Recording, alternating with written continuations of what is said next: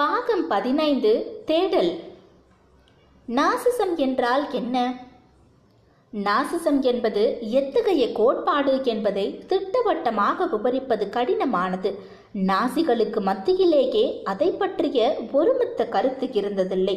நாசிசத்தை பலரும் பலவிதமாக அர்த்தப்படுத்திக் கொண்டார்கள். எளிமையாக சொல்ல வேண்டுமானால் நாசிசம் என்பது ஜெர்மானிய தேசியவாதத்தின் தீவிர வடிவம். முதல் உலகப் போர் ஏற்படுத்திய அழிவிலிருந்தும் அவமானத்திலிருந்தும் ஜெர்மானியர்களை மீட்டெடுப்பதற்காக தோன்றிய சித்தாந்தம் இது. எஸ்எஸ் அமைப்பு என்பது என்ன என்பதில் அநேகமாக யாருக்கும் குழப்பங்கள் இருந்ததில்லை. யூஜெனெக்ஸ் இனப்படுகொலை ஆகியவற்றின் அடிப்படையில் சமூகத்தை சுத்தப்படுத்துவதே எஸ்எஸ் அமைப்பின் லட்சியம். அரசியல் மானுடவியல் அறம் ஆகிய துறைகள் சார்ந்து தாங்கள் செயல்படுவதாக எஸ்எஸ் அமைப்பினர் நம்பினர். வதை முகாம் என்பது உலகில் உள்ள கசடுகளை நீக்குவதற்கான ஓர் ஏற்பாடு. யூதர்கள் உள்ளிட்டவர்களை அழித்தொழிப்பதன் மூலம் நாகரீகத்தின் பெருமிதத்தை மீட்க முடியும் என்று அவர்கள் நம்பினார்கள். ஹிம்லர் ஹெய்ட்ரிச் ஆகியோர் இதை பற்றி பேசியிருக்கிறார்கள் எழுதியிருக்கிறார்கள். இனவொழிப்பு ஏன் நடந்தது? நாசிகள் எதற்காக அவ்வளவு யூதர்களை கொன்றொழித்தார்கள் இந்த கேள்விக்கு தெளிவான நேரடியான பதில் இல்லை என்பதே உண்மை. இத்தனை ஆண்டுகள் கடிந்த பிறகும் வரலாற்றாசிரியர்களும் தத்துவவியலாளர்களும் உளவியலாளர்களும் வெவ்வேறு பார்வைகளையும் காரணங்களையும் தான் முன்வைக்கிறார்களே தவிர அனைவரும் ஒத்துக்கொள்ளும் ஒரே எளிய விடையை அவர்கள் அளிக்கவில்லை. இதிலிருந்து நமக்கு தெரிவது ஒன்றுதான். அப்படி ஒரு விடை இருக்கவே இல்லை. யூதர்களை கொல்ல வேண்டும் என்பது நாசிகளின் நோக்கமாக தொடக்கம் முதலே இருந்து வந்திருக்கிறது என்கிறார்கள் சிலர். இல்லை போர்தான் யூத இன ஒழிப்பை தூண்டிவிட்டது என்கிறார்கள் வேறு சிலர்.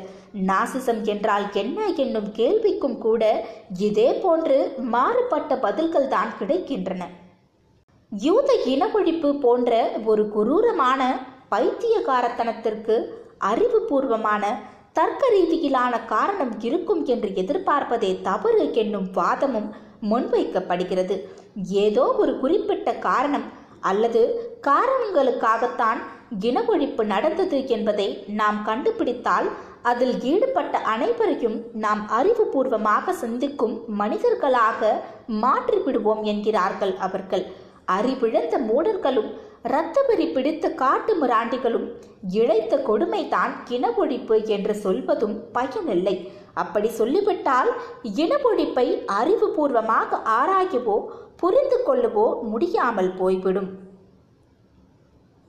தத்துவார்த்த விளக்கங்களுக்குள் புகுந்து சிரமப்படாமல் இன ஒழிப்புக்கு இட்டுச் சென்ற மூன்று முக்கிய நிகழ்வுகளை பார்க்கலாம். முதலாவது யூத வெறுப்பு.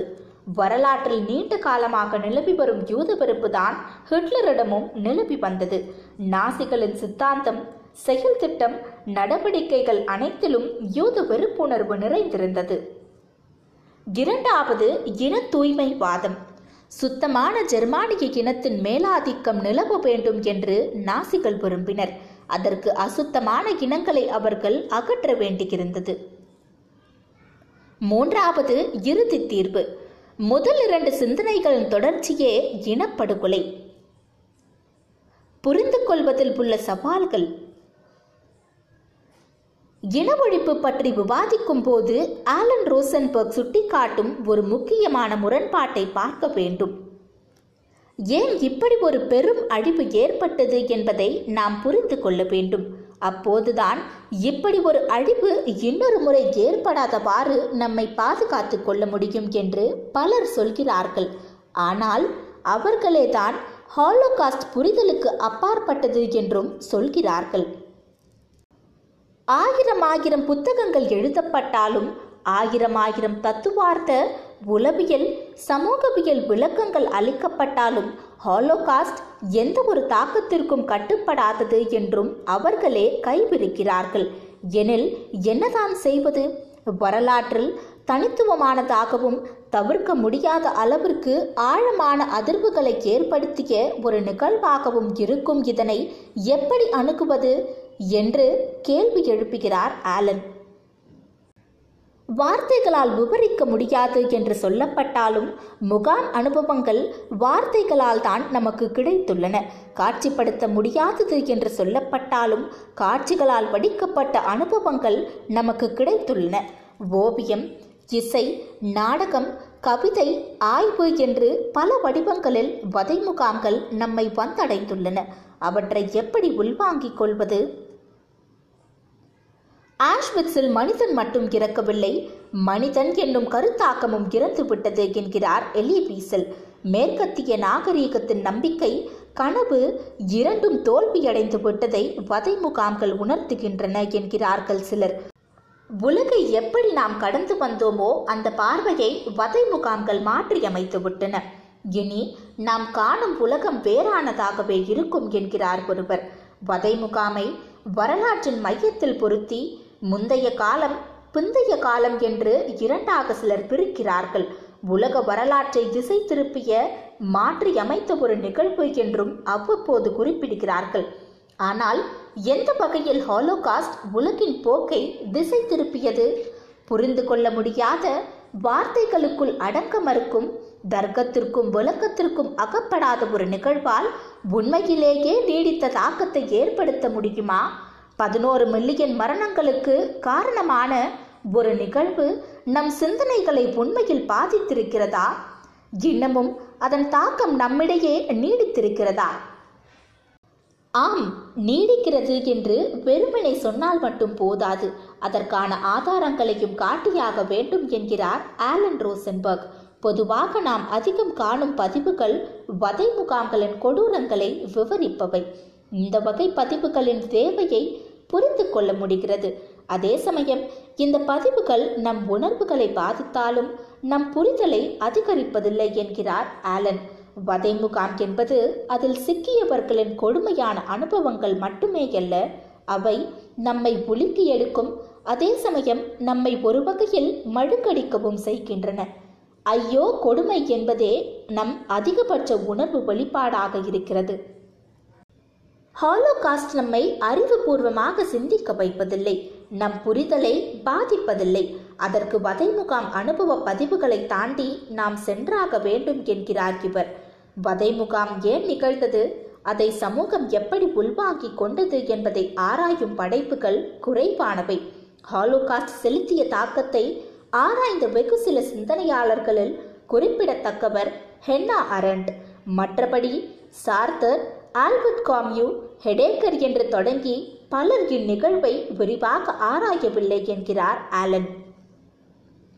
இந்த குறையை போக்க ஆலன் ரோசன்பர்க் முன்வைக்கும் யோசனை இது. முதலில் ஒரு தத்துவார்த்த அமைப்பை உருவாக்க வேண்டும். அரசியல் வரலாறு சமூகவியல் மானுடவியல் உளவியல் பொருளாதாரம் என்று பல்வேறு துறைகளில் நடைபெற்ற ஆய்வுகளோடு தத்துவ ஆய்வுகளையும் இணைத்து இந்த அமைப்பை உருவாக்க வேண்டும். இந்த அமைப்பு ஹாலோகாஸ்டை அணுகுவதற்கும் அதை புரிந்து கொண்டு மேலதிகம் சித்தாந்த ரீதியில் விவாதிப்பதற்கும் உதவ வேண்டும். இரண்டாவதாக ஹாலோகாஸ்ட் இனப்பொழிப்பு போன்ற கருத்தாக்கங்கள் மீது தத்துவம் ஒளி பாய்ச்ச வேண்டும்.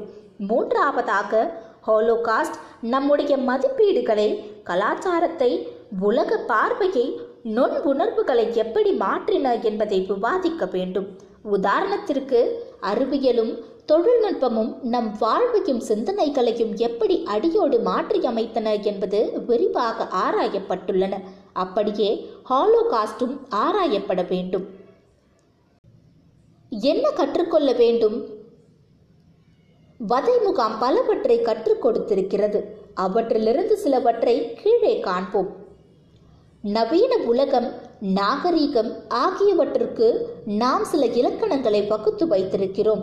இசை கலை குடும்பம் எனும் உணர்வு காதல் அழகை ஆராதிக்கும் மனம் உணர்வு கூர்மை அறிவு கூர்மை கல்வி ஆகியவற்றை நாம் மதித்து போற்றுகிறோம். ஆனால் வதை முகாம் இந்த கண்மூடித்தனமான கற்பித்ததை தலைகீழாக திருப்பி போட்டிருக்கிறது. ஒரு நாகரிகமான மனிதனும் கொள்வான் நவீன உலகில் கீழ்த்தரமான குரூரமான படுகொலைகள் சாத்தியம் என்பதை வதை முகாம் நமக்கு உணர்த்தியிருக்கிறது. பூக்களையும் நாய்க்குட்டிகளையும் நேசிக்கும் ஒரு சாமானிய மனிதனால் சக மனிதர்களை கொல்ல முடியும். நாசிகளும் எஸ்எஸ் ஆள்களும் மோசமான படிக்காத கிரிமினல்கள் அல்ல. மெத்த படித்தவர்கள் அவர்களுக்கு உதவியவர்கள் மருத்துவர்கள் வழக்கறிஞர்கள் கல்வியாளர்கள் மானுடவியலாளர்கள் அறிவியல் ஆய்வாளர்கள் ஆகிய சான்றோர்கள். அறிவியலாக இருந்தாலும் சரி அரசியலாக இருந்தாலும் சரி எதையும் புனிதமான மேலான அமைப்பாக கருதி வழிபட முடியாது. வதை முகாமில் அறிவியல் பயன்படுத்தப்பட்டிருக்கிறது. அதை அரசியல் சாத்தியமாக்கி இருக்கிறது உயிர் காக்கும் துறையான மருத்துவத்தை பயன்படுத்தி உயிரை எடுக்க முடியும். மனித இனம் உயர்வானது. மனிதர்கள் அடிப்படையில் மேலானவர்கள் என்பன போன்ற கற்பனவாத நம்பிக்கை நம் புரிதலை அதிகப்படுத்த உதவாது. வாழும் சூழலுக்கேற்ப மனிதர்கள் மாற்றமடைகிறார்கள். தேவை மனிதனை உருமாற்றுகிறது. நல்ல மனிதர்களால் படுமோசமாக நடத்து கொள்ள முடியும். படுபாதக செயல்களை புரிய முடியும் என்பதை முகாம் உணர்த்தியுள்ளது. அதேபோல் மோசமான மனிதர்களால் அசாதாரணமான சூழலில் நற்செயல்கள் புரிய முடியும் என்பதையும் அதே முகாம் சுட்டி காட்டியிருக்கிறது எப்போதும் எங்கும் பெரும் தீமை முளைக்கலாம் வளர்ந்து செழிக்கலாம். பெரும் அழிவுகள் இனி நேராது என்று ஒருபோதும் இனி சொல்ல முடியாது. மோசமாக எதுவும் நடந்து விடாது என்றுதான் இனவொழிப்பு தொடங்கிய பிறகும் பலரும் நம்பிக்கையுடன் திரும்ப திரும்ப சொல்லிக் கொண்டிருந்தார்கள். நம்பிக்கையின் அடிப்படையில் உலகை புரிந்து கொள்ள முடியாது. கணிப்புகளை முன்வைக்கவும் முடியாது. ஆபத்தான தருணங்களில் உதவி கிடைக்கும் என்று எதிர்பார்க்க முடியாது. இனப்படுகொலைகள் பெரும்பாலும் நமக்கு மிக அருகில் தான் நடக்கின்றன. அவற்றை ஒருவராலும் தடுக்க முடியவில்லை. யூதர்களுக்கு பெரும்பாலும் உதவி கிடைக்கவில்லை அல்லது மிகச்சிறிய அளவில் தான் கிடைத்தது. நட்புடன் இயல்பாக பழகும் சாமானியர்களிடம் அடர்த்தியான வெறுப்பு மண்டி கிடக்கலாம். அது உள்ளேயே மறைந்து கிடப்பதால் அதை நம்மால் உணர முடியாமல் போகிறது.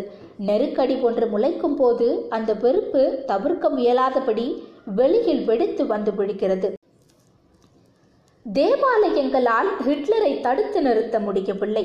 அப்படிப்பட்ட முயற்சிகளை தேவாலயங்கள் மேற்கொள்ளவும் இல்லை. வதை முகாமில் இருந்த இறையுணர்வு மிக்க கைதிகளை கூட கடவுள் காப்பாற்றவில்லை ரக்கை முளைத்த தேவதைகள் வானத்திலிருந்து பறந்து வந்து நீதியையும் நியாயத்தையும் நிலைநாட்டி விடவில்லை. எப்போது பேசியிருக்க வேண்டுமோ அப்போது மதம் அமைதி காத்தது. யூதர்களின் தாயகமாக அறிவிக்கப்பட்ட இஸ்ரேலும் யூத இனப்பொழிப்பில் இருந்து பாடம் படித்துக் கொள்ளவில்லை என்பது பாலஸ்தீனர்களை அது நடத்தும் விதத்தில் இருந்து தெரிகிறது. யூதர்கள் ஹிட்லரின் கரங்களில் மாபெரும் துயரங்களை சந்தித்தனர் என்பதில் மாற்று கருத்து இல்லை. ஆனால் இந்த துயரங்கள் எந்த வகையிலும் யூதர்களை மேலானவர்களாக மாற்றிவிடாது. அவர்களுக்கு எந்தவித பிரத்யேக சிறப்பு உரிமைகளையும் அழுத்து விடாது என்கிறார் பிரைமோலவி. மற்ற எல்லோரையும் போல் யூதர்களும் அறத்தையும் மனித விழுமியங்களையும் கடைபிடிக்க வேண்டும் என்கிறார் லெவி. ஒரு யூதர் என்பதால் இஸ்ரேலை கண்மூடித்தனமாக ஆதரித்து நிற்பதை விட ஒரு மனிதனாக இருந்து இஸ்ரேலின் தவறுகளை விமர்சிப்பதும் கண்டிப்பதும் அவசியம் என்று லெவி கருதினார். பட்டவர்த்தனமாக இஸ்ரேலை கண்டிக்க அவர் தயங்கவில்லை. முகாமிடம் இருந்து நாம் கற்றுக்கொள்ள வேண்டியது ஒன்றுதான்.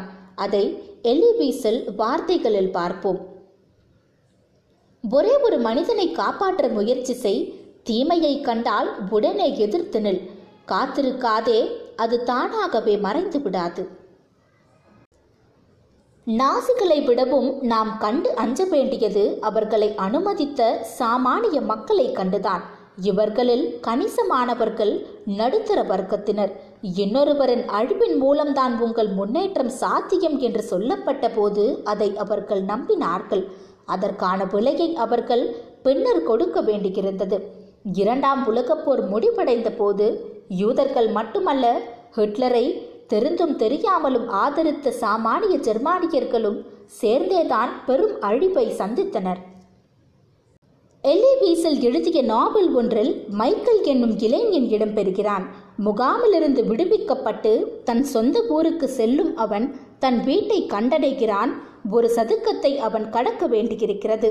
அங்கே வைத்துத்தான் யூத ஆண்களும் யூத பெண்களும் குழந்தைகளும் மிருகத்தனமாக ஒன்று திரட்டப்பட்டனர். அங்கிருந்துதான் அவர்கள் வதை முகாம்களுக்கு மூட்டை மூட்டையாக அனுப்பப்பட்டனர். மைக்கேல் மேலே பார்க்கிறான். சுற்றிலும் வீடுகள் கண்ணாடி பொருத்தப்பட்ட ஜன்னல்கள் அங்கிருந்துதான் பலர் வேடிக்கை பார்த்தனர். யூதர்கள் தாக்கப்பட்ட போது அவர்கள் வரிசையில் நிற்க வைக்கப்பட்ட போது பல மணி நேரம் ஒரே இடத்தில் நிற்க வைக்கப்பட்ட போது அவர்கள் அங்கிருந்துதான் பார்த்து கொண்டிருந்தனர். பத்து ஆண்டுகள் கழித்து மைக்கேல் இப்போது அந்த வீடுகளை காண்கிறான். தனக்கு தெரிந்த ஒரு வீட்டுக்குள் அவன் நுழைக்கிறான் அதே வீடு அந்த வீட்டுக்காரரை கூட அவனுக்கு தெரியும். அவரை சந்திக்கிறான். அவர் மைக்கேலை கண்டுபிடித்து விடுகிறார். ஆனால் அதே பழைய விழிகளுடன் அவனை பார்க்கிறார். மைக்கேல் ஒரு முடிவுக்கு வருகிறான். இறுதியாக எல்லாமே எனக்கு புரிந்து விட்டது தெள்ளத் தெளிவாக புரிந்து விட்டது எல்லா காரணங்களுக்கும் பின்னால் உள்ள அசலான காரணம் அங்கே இருந்தது. போர் தொடங்கியதிலிருந்து இதைத்தான் நான் புரிந்து கொள்ள முயன்று கொண்டிருந்தேன். வேறு எதையும் அல்ல. ஒரு மனிதனால் எப்படி கண்டும் காணாமல் அலட்சியமாக வாழ முடியும்? கொன்றொழித்தவர்களை என்னால் புரிந்து கொள்ள முடிகிறது. சிரமமானது என்றாலும் பலியானவர்களை புரிந்து கொள்ள முடிகிறது. மற்றவர்கள் எங்களுக்கு ஆதரவாகவும் இல்லாமல் எதிராகவும் இல்லாமல் இருந்த மற்றவர்களை வெறுமனே வேடிக்கை மட்டும் பார்த்து கொண்டிருந்தவர்களை என்னோடு நெருக்கமாக இருந்தவர்களை தான் இத்தனை காலம் புரிந்து கொள்ள முடியாமல் இருந்தது.